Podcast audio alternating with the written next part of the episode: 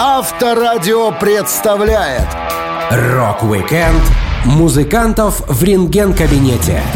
20 мая отмечается Всемирный день травматолога. Многие рокеры неоднократно ломали себе кости, обращаясь к травматологам разных стран мира за помощью. Благодаря врачам музыканты быстро восстанавливались, а некоторые даже выступали с гипсом на сцене, словно ничего не произошло. Я, Александр Лисовский, расскажу вам о самых неудачных травмах артистов.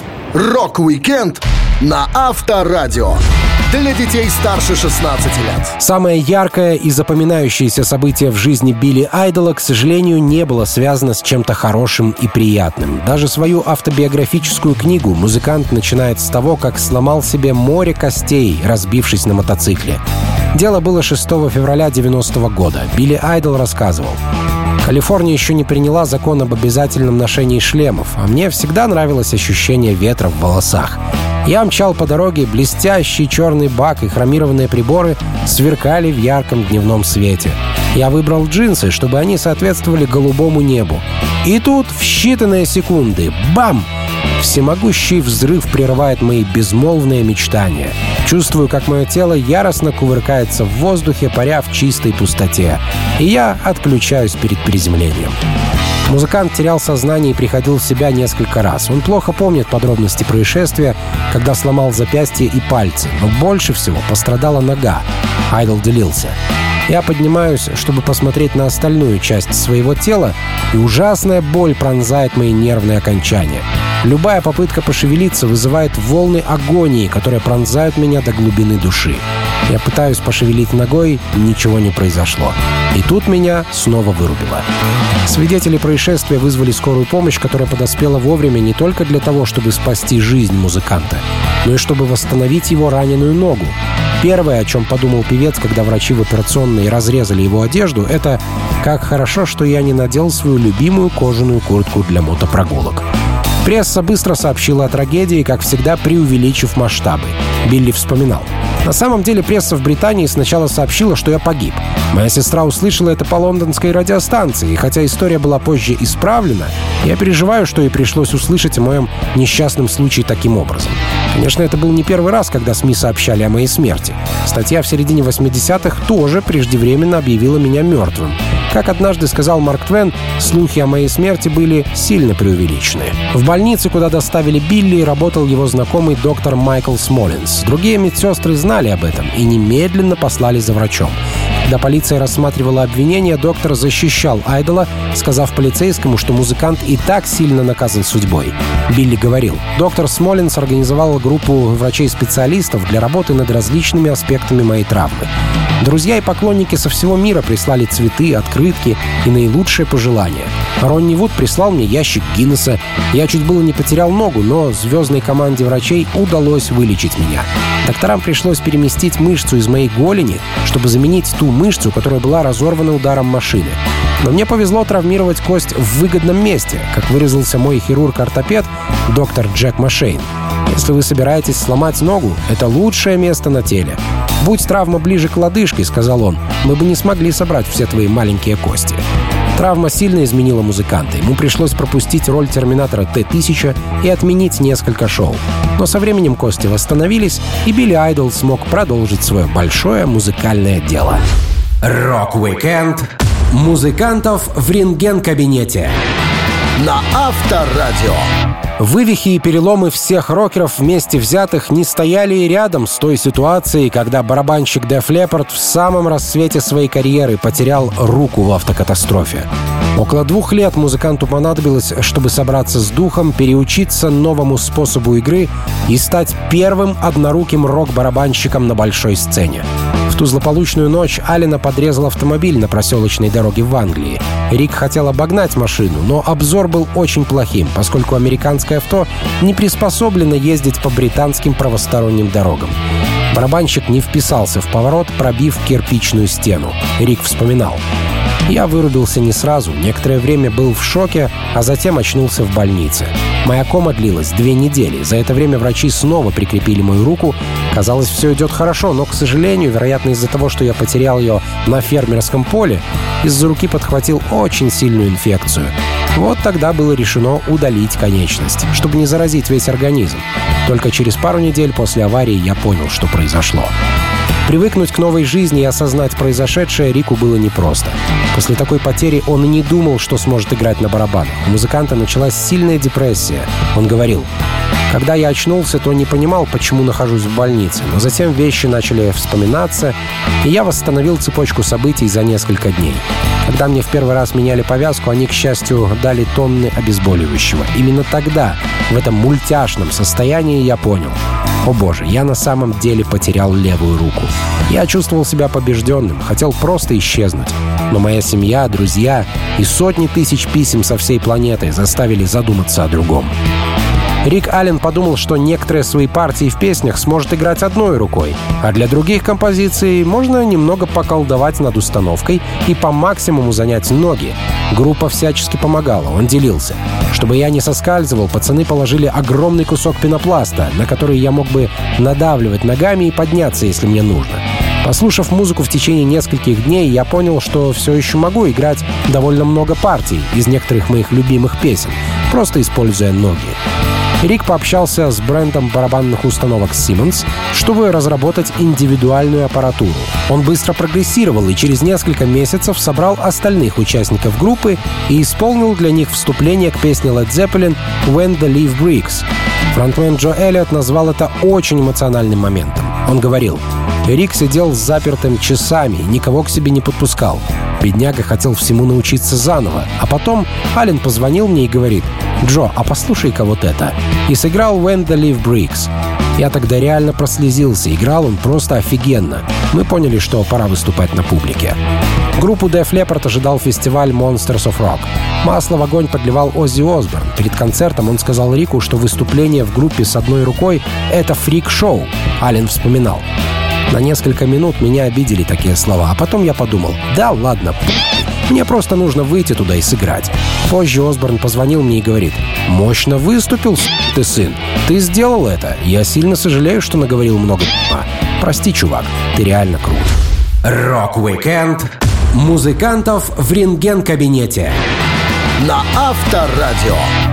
Самое известное падение последнего десятилетия — это жесткое приземление вокалиста Foo Fighters с четырехметровой сцены во время одного из шоу на глазах у 52 тысяч человек.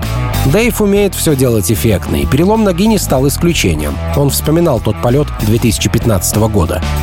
Когда это случилось, я ничего не почувствовал. Я попытался встать и пойти, но моя лодыжка подогнулась под моим весом. Я просто упал на землю, посмотрел на свою дорожную бригаду и сказал «Вот черт, кажется, кость сломана». Группа не знала, что происходит, поэтому продолжала играть. Я глянул на свою ногу, а она просто висела сама по себе. Что странно, боли не было. Один за другим наши пацаны из группы прекращали играть и выглядывали из-за края сцены. А я просто смеялся и не мог поверить, что это произошло. Я шлепнулся на второй песне и по плану должен был спеть 26 треков. Я схватил микрофон и сказал, что собираюсь разобраться с ногой и вернуться, но не знал, означало ли это 20 минут или пару недель. Врачи вправили ногу музыканту и зафиксировали ее гипсом за 15 минут, пока остальные участники группы играли инструментальные треки, развлекали публику и всячески старались сделать и без того запоминающееся шоу еще более ярким. Дэйв делился. У нас не было обезбола, так что мне в рот засунули рулон марли. Я чуть не сломал себе челюсть, сжимая его, когда фиксировали кость. Парни играли на сцене песню Queen или что-то в этом роде, а я посмотрел на врача и сказал, «Хорошо, теперь я могу вернуться на сцену?» После фиксации ноги мне не было больно. Врач предупредил, что боль обязательно появится, и был абсолютно прав.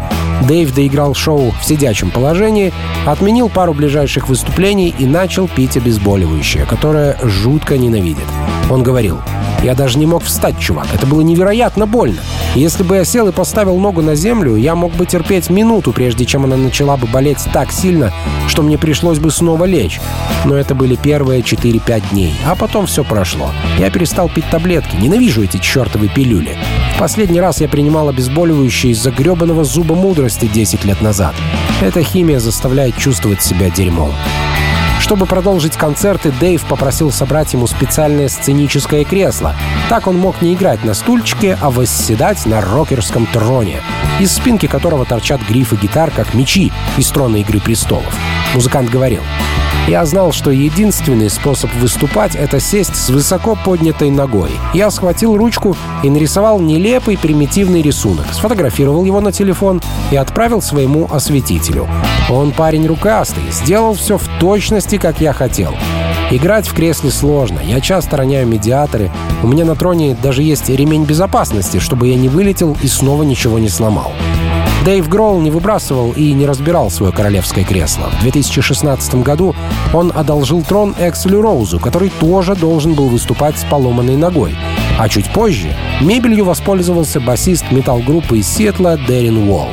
Парень восстанавливался после огнестрельного ранения, которое он получил, когда остановил вооруженного преступника, проникшего на концерт группы. И Дэйв по своей инициативе выслал ему трон. Так в рок-тусовке появилось удобное концертное кресло, позволяющее не уходить раненым музыкантам на долгий больничный. Рок-викенд музыкантов в рентген-кабинете на Авторадио. О пожаре, случившемся на одном из швейцарских концертов Фрэнка Заппы, поклонники рока хорошо знают из песни «Smoke on the Water» группы Deep Purple. Но далеко не каждый в курсе, что та поездка в Швейцарию в целом была одной из самых неудачных в жизни Фрэнка. Поскольку их аппарат сгорел, музыканты долго искали оборудование в чужой стране, а потом долго пытались его настроить. И на первом же шоу с прокатным электропианино и свистящими микрофонами Фрэнк сломал себе несколько костей. Он вспоминал. Какая только чертовщина с нами не творилась, однако отыграть первый концерт нам все-таки удалось. В конце мы ушли со сцены, а потом вернулись на бис. Играли мы, кажется, «Я хочу взять тебя за руку». Дальше помню только, что очнулся в оркестровой яме от боли. Я понятия не имел, что со мной стряслось. Лишь через несколько недель мне удалось свести воедино все факты. Музыканты решили, что я умер. Я упал с пятиметровой высоты на бетонный пол, вывернув голову к плечу и выгнув шею так, будто она сломана. Мне распороло подбородок, продырявило затылок, и вдобавок я сломал ногу и ребро. Одну руку полностью парализовало. В те дни Фрэнк еще не возил свою охрану, секьюрити предоставлял организатор концертов. И в самый неподходящий момент охранники ушли покурить. В их отсутствие парень по имени Тревор Хауэлл выбежал на сцену и ударом кулака свалил Фрэнка Запу в оркестровую яму. Фрэнк делился. Журналистам этот парень рассказал две истории. В одной утверждалось, что я строил глазки его подружке. Это неправда, поскольку оркестровая яма была не только 15 футов глубиной, но и шириной вдвое больше, а в лицо мне светил прожектор. В подобных случаях я вообще не вижу публики. Все равно, что пялиться в черную дыру. Я даже не видел, как на меня этот тип набросился. Другому газетчику он сказал, что пришел в ярость, не получив от нас хорошего товара за свои деньги. Выбирайте ту историю, что вам больше по душе. Ударив Фрэнка, сумасшедший тип попытался скрыться в толпе, но двое парней из технического персонала схватили его и привели за кулисы, чтобы передать полиции. Впоследствии он отсидел год за нанесение музыканту тяжких телесных повреждений. Условия в больнице, куда поместили Фрэнка, были не самые лучшие. Он рассказывал. «Помню, в пункте первой помощи было чертовски холодно. Там явно не хватало персонала. Через две койки от меня без присмотра лежал и стонал парень, которому в драке отбили яйца. Анестезию мне не делали, поскольку у меня была травма головы, так что через некоторое время я попросту потерял сознание, а очнулся в смрадной палате, где стояли разделенные занавесками койки. Когда моя голова сдвинулась на плечо, мне повредила гортань, и я не мог говорить. В результате голос у меня стал на треть ниже, как каковым и остался. Иметь низкий голос совсем неплохо, но я предпочел бы получить его другим способом.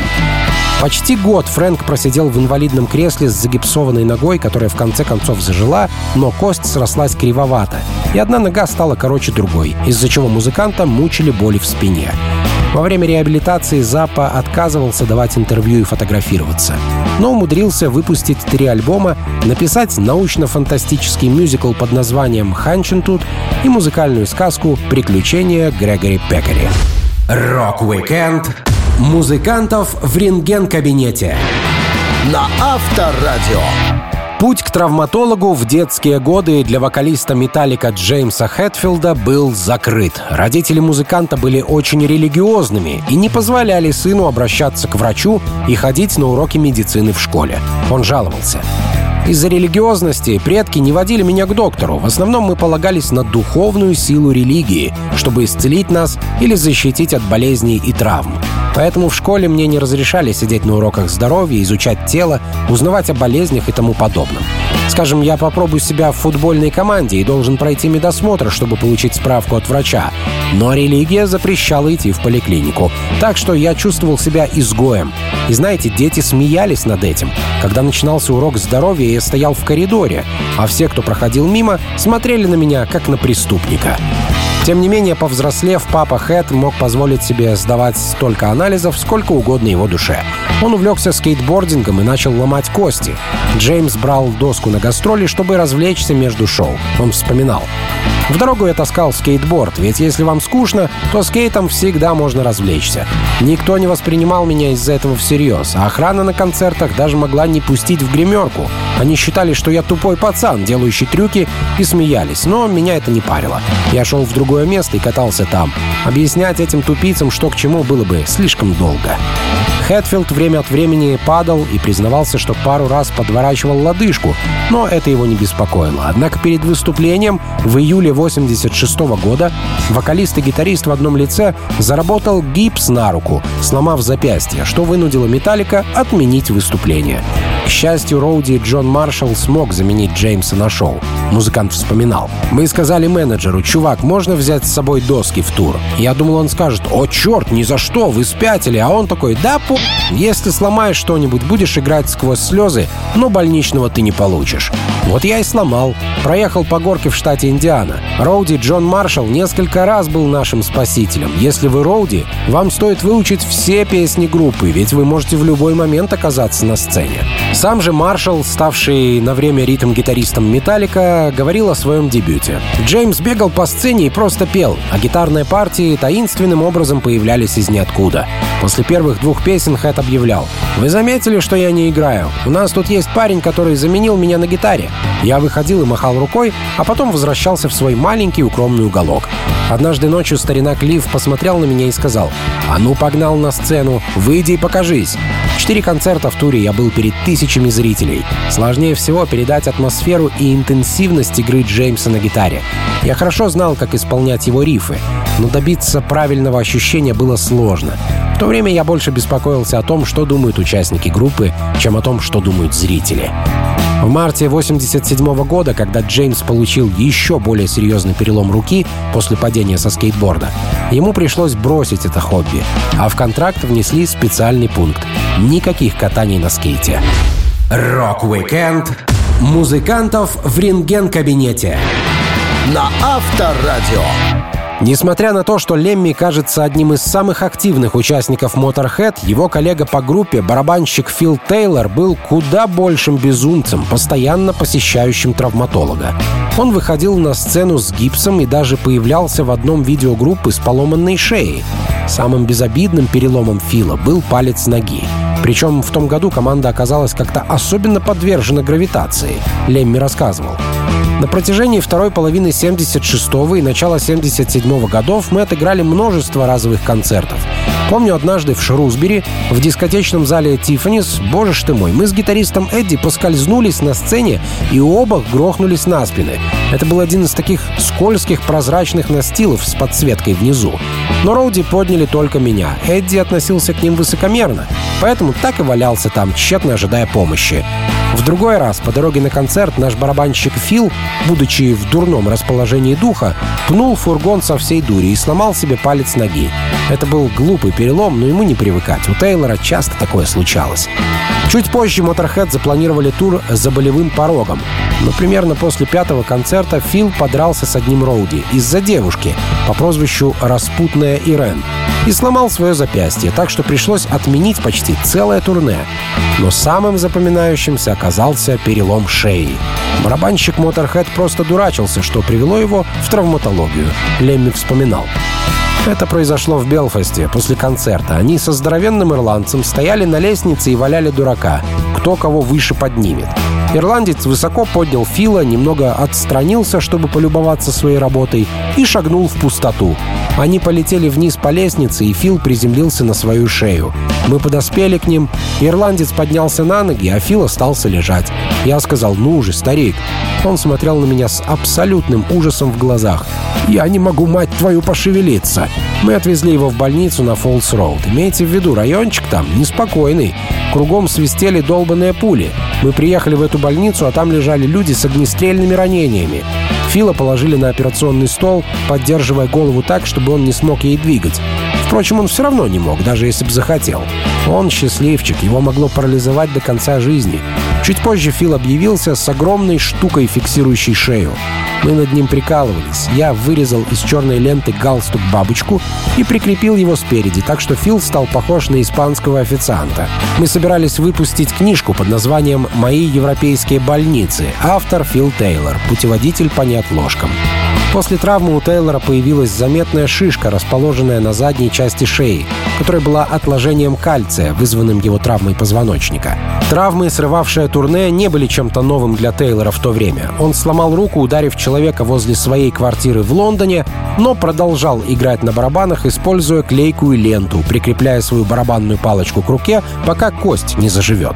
В отличие от барабанщика, фронтмен Лемми страдал реже. Он говорил, за кулисами в Бостоне в результате несчастного случая я сломал себе ребра. Там была классная девчонка, и мы, знаете ли, воспылали страстью друг к другу. «Не хочешь еще выпить?» — спросил я, и она согласилась. Так что я потянулся за бутылкой, упал на аппаратуру и сломал два ребра. Я лечился всего лишь неделю, но несколько концертов пришлось все-таки пропустить. Рок-викенд музыкантов в рентген-кабинете на Авторадио. Князь тьмы, вокалист Black Sabbath Оззи Осборн неоднократно бывал в стенах больницы поликлиник. С его образом жизни и букетом заболеваний кажется странным, что парень зашел далеко за отметку в 30 лет. Но несмотря на обилие страниц в медицинской карточке, самым запоминающимся случаем в жизни рокера стало падение с квадроцикла в его собственном саду. Музыкант рассказывал. У меня был мощный квадроцикл Yamaha Banshee 350 кубиков, эдакий снаряд на колесах. И я часами гонял на нем по полям. Большую часть выходных я занимался только этим. И в понедельник утром, 8 декабря, я рассекал на нем, как всегда. У нас в гостях была съемочная группа MTV. Я помню, как слез с квадроцикла, чтобы открыть им ворота, а потом опять залез и понесся по грязной дороге. Я ударил по тормозам, когда спускался по крутому склону. Но беда в том, что у квадроцикла нет ручки газа, как у мотоцикла, только рычажок, который нажимаешь вперед-назад и едешь быстрее или медленнее. И очень легко нажать на него случайно, пока пытаешься удержать машину, особенно когда она держится неустойчиво. Именно это и произошло. Передние колеса попали в выбоину. Моя правая рука соскользнула с ручки и нажала на рычажок. Мотор взревел как безумный. Квадроцикл вылетел из-под меня и перевернулся в воздухе, а меня сбросил на траву. Примерно миллионную долю секунды я думал, что все не так уж и плохо. А потом квадроцикл всеми четырьмя колесами рухнул сверху. Музыкант утверждает, что его падение произошло из-за Второй мировой, поскольку та выбоина в земле была воронкой от немецкой авиабомбы, которую сбросили во время войны. Он говорит, что немецкие летчики боялись долетать до крупных городов, где их могли сбить, и сбрасывали бомбы на те пригороды, в одном из которых он сейчас живет, а затем докладывали о выполнении задания и летели домой. Так история полувековой давности уложила Оззи в больницу. Он делился. Следующие две недели жизни я почти не помню. Первые несколько часов я все время то приходил в сознание, то снова отключался. У меня есть смутное воспоминание о Сэме, моем охраннике, который поднял меня, положил к себе на квадроцикл и повез через поле. Как оказалось, последнее, что я сделал перед тем, как потерять сознание, это потянул врача за рукав и прошептал ему на ухо. Что бы вы ни делали, не испортите мне татуировку. Помимо шеи, музыкант повредил еще 8 ребер, а также проколол легкие. У него сломалась ключица, перерезав главную артерию на руке. После операции Оззи ввели в искусственную кому, потому что только так его организм мог бы перенести боль. Рождество он встретил в больнице, но по выписке у парня была отличная история, которую можно было использовать, чтобы выпрашивать у докторов рецепты на наркотические лекарства. Поскольку врачам нужны были серьезные аргументы, Осборн специально себя травмировал для правдоподобности дела. Он говорил, Я бил себя доской по голове и говорил, «Доктор, я упал с квадроцикла, можно мне, пожалуйста, Викодина?» А врач спрашивал, «Вы уверены, что упали с квадроцикла, мистер Осборн?» «Да. Просто у вас из головы торчит гвоздь с большой щепкой, мистер Осборн». «О, значит, я, наверное, упал на деревяшку». Старые травмы до сих пор беспокоят музыканта, и теперь может давать концерты только вблизи своего дома. Дальние мировые туры под строгим медицинским запретом. Рок-викенд музыкантов в рентген-кабинете на Авторадио. Вокалист Red Hot Chili Peppers Энтони Кидис — человек с крепким скелетом, но даже он попадал к травматологу со сложными медицинскими случаями. Одна из самых известных историй Кидиса — это неудачный прыжок в бассейн. А точнее сказать, прыжок в бетон возле бассейна. Энтони вспоминал. Мой друг Фли постоянно был со мной. Во время долгих прогулок мы проходили мимо одно, двух, трех, а иногда и четырех и пятиэтажных квартирных домов, которые были построены вокруг центрального бассейна. Однажды у меня возникла удивительная идея. Я посмотрел на здание и сказал, «Это же трамплин для прыжков в воду, друг мой». Фли ко всему относился как к игре, поэтому мы начали с прыжков в воду с двухэтажных зданий. Нам было все равно, что вокруг бассейна загорали люди. Это было даже веселее быть парнем, который вылетел с небес и приземлился рядом с ничего не подозревающим человеком. Приобретая безумный опыт и теряя бдительность, друзья добрались до высоких домов и проделывали в воздухе разнообразные трюки. Простых игр с гравитацией им было мало — в один теплый калифорнийский денек бассейн оказался не в том месте, куда прыгнул Кидис. Он рассказывал. Глубина бассейнов не имела значения. Чтобы приземлиться, не нужно много воды. Если бассейн мелкий, то в момент касания воды тело нужно направить в бок, чтобы использовать и ширину, и глубину. В июле мы нашли бассейн в форме слезы, и самая глубокая точка была в самой маленькой части слезы. Я сказал Майку начинать, и он прыгнул. Я услышал всплеск воды. Потом я влез на лестницу и даже не посмотрел вниз, чтобы измерить угол. Я был больше обеспокоен людьми, которые орали на меня с земли. Я прыгнул, и когда был в воздухе, понял, что переусердствовал с прыжком и промахнусь мимо бассейна. Но уже ничего не смог с этим поделать. Бетонный пол приближался ко мне, я с ударом приземлился на пятки и промахнулся где-то на 10 дюймов. Я был ошеломлен, упал назад в басик и начал тонуть. Каким-то образом, несмотря на состояние паралитического шока, я смог вытолкнуть себя из воды, перекатился на участок бетона и издал этот нечеловеческий звук, который, казалось, исходил из глубин ада. После того, как Кидиса отвезли в больницу и упаковали в гипс, парню стало слишком скучно лежать в больничной палате, и он решил сбежать со вторым своим лучшим другом, музыкантом Хелемом Словаком. Энтони рассказывал. В первую неделю в госпитале меня навещали Майк, Хиллел и еще несколько друзей. После двух месяцев растяжки я начал сходить с ума от отсутствия движения. Однажды пришел Хиллел, и я сказал ему, «Я не могу здесь больше находиться, ты должен забрать меня отсюда». Он спустился вниз, чтобы приготовить машину, а я развязал пояс, перевернулся и встал на две ослабленные ноги. Сверкая своей голой задницей из больничного халата, я стал красться по коридору. Каким-то образом я спустился по лестнице, и Хиллел помог мне залезть в машину. До того, как поехать домой, я уговорил его отвезти меня к зданию, где я разбился, чтобы понять, что я сделал не так. В другой раз Энтони Кидис на скорости 130 км в час уснул за рулем и врезался в здоровенный вяз. Тогда парня спасло, что поблизости проезжала скорая реанимации. Осколки руля попали ему в лицо, и он сломал череп, глазницу, а также тончайшую кость, что поддерживает глаз. С такой историей болезни сложно представить, что перчики до сих пор в строю со своим бессменным фронтменом. Рок-викенд музыкантов в рентген-кабинете на Авторадио. Бессменный мурлыкающий гитарист Rolling Stones Кит Ричардс в жизни ломал все кости понемногу. В рентген-кабинет он ходил не всегда, поскольку о некоторых переломах узнавал от врачей случайно, уже после сращивания составляющих своего скелета.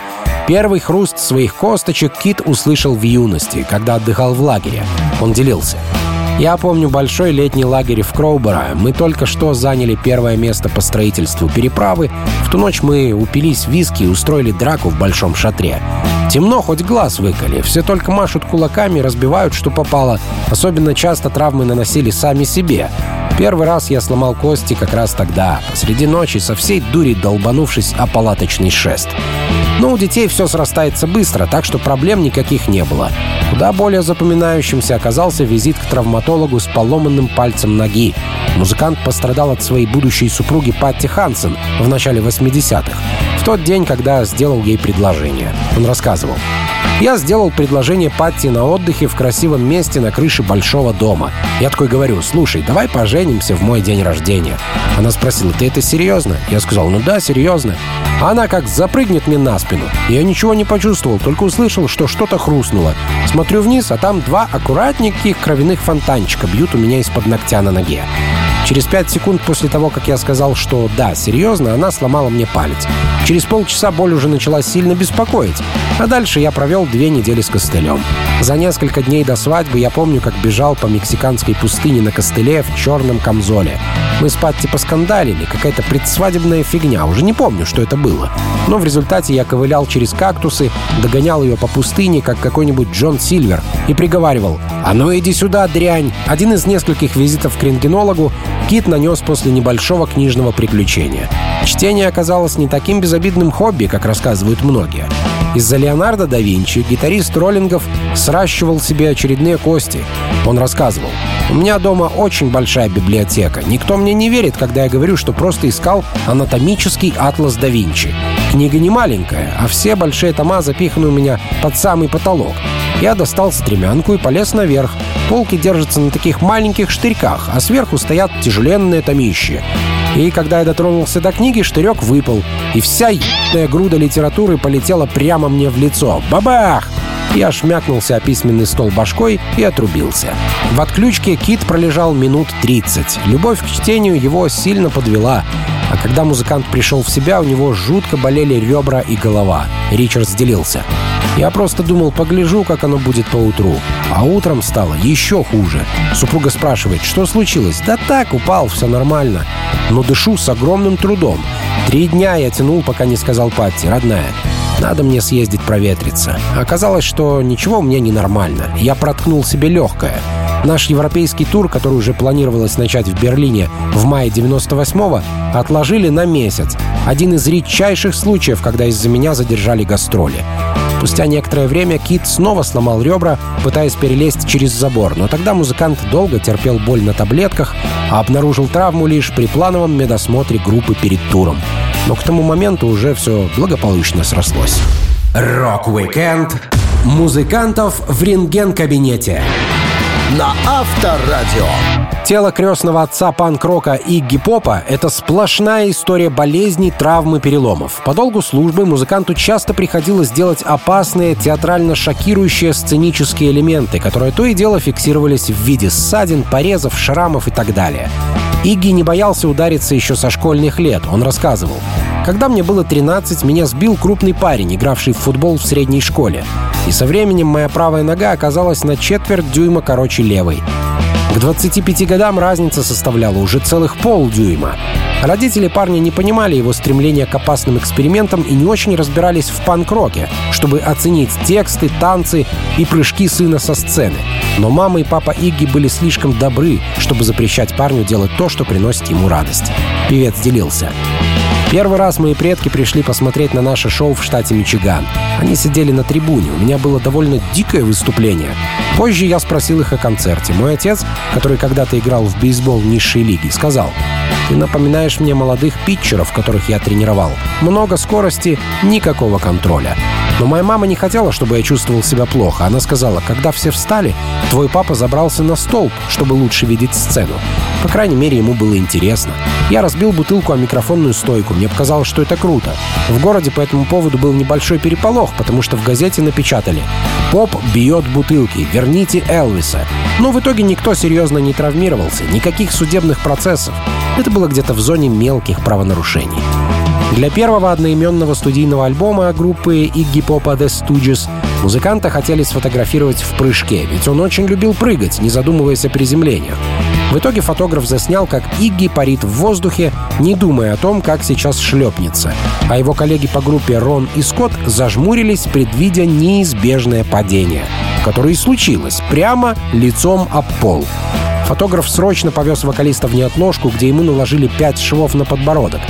На финальном варианте обложки швы на лице Игги хорошенько заретушированы. После многих травм Игги сказал, что не готов исполнять свои трюки на сцене. Он делился. Я не сумею выгнуться мостиком и взять яблоко с пола зубами. Если мне придется работать две ночи подряд, я прыгну очень высоко в первую ночь, а на вторую поднимусь примерно на 6 дюймов. У меня вывих плеча, у меня протерта пара хрящей в правом бедре. Оба колена вот-вот отвалятся. Одна нога на полтора сантиметра короче другой. В 80-х у меня не было денег, и я всю ночь летал на переполненных рейсах эконом-класса. Сочетание этого графика и прыжков с высоких колонок оставило меня с искривленным позвоночником и легкой хромотой. Основатель прыжков со сцены не всегда приземлялся в руки поклонников. Так случилось в 2008 году на выступлении Игги в Лондоне. Он прыгнул в толпу, но толпа не поймала его должным образом. Сквозь боль и обиду Игги Поп закончил выступление, исполнил «I Wanna Be Your Dog» и «Search and Destroy», а потом на его распухшую ногу наложили гипс. Спустя три года, в 2011 музыкант снова получил перелом. В этот раз на выступлении в Румынии. Тогда Игги упаковали в гипс на 7 недель. Теперь рокер использует трость, потому что его скелет стал его ахиллесовой пятой, несмотря на то, что крестный отец панка по-прежнему выглядит бодро. Рок-викенд музыкантов в рентген-кабинете На Авторадио.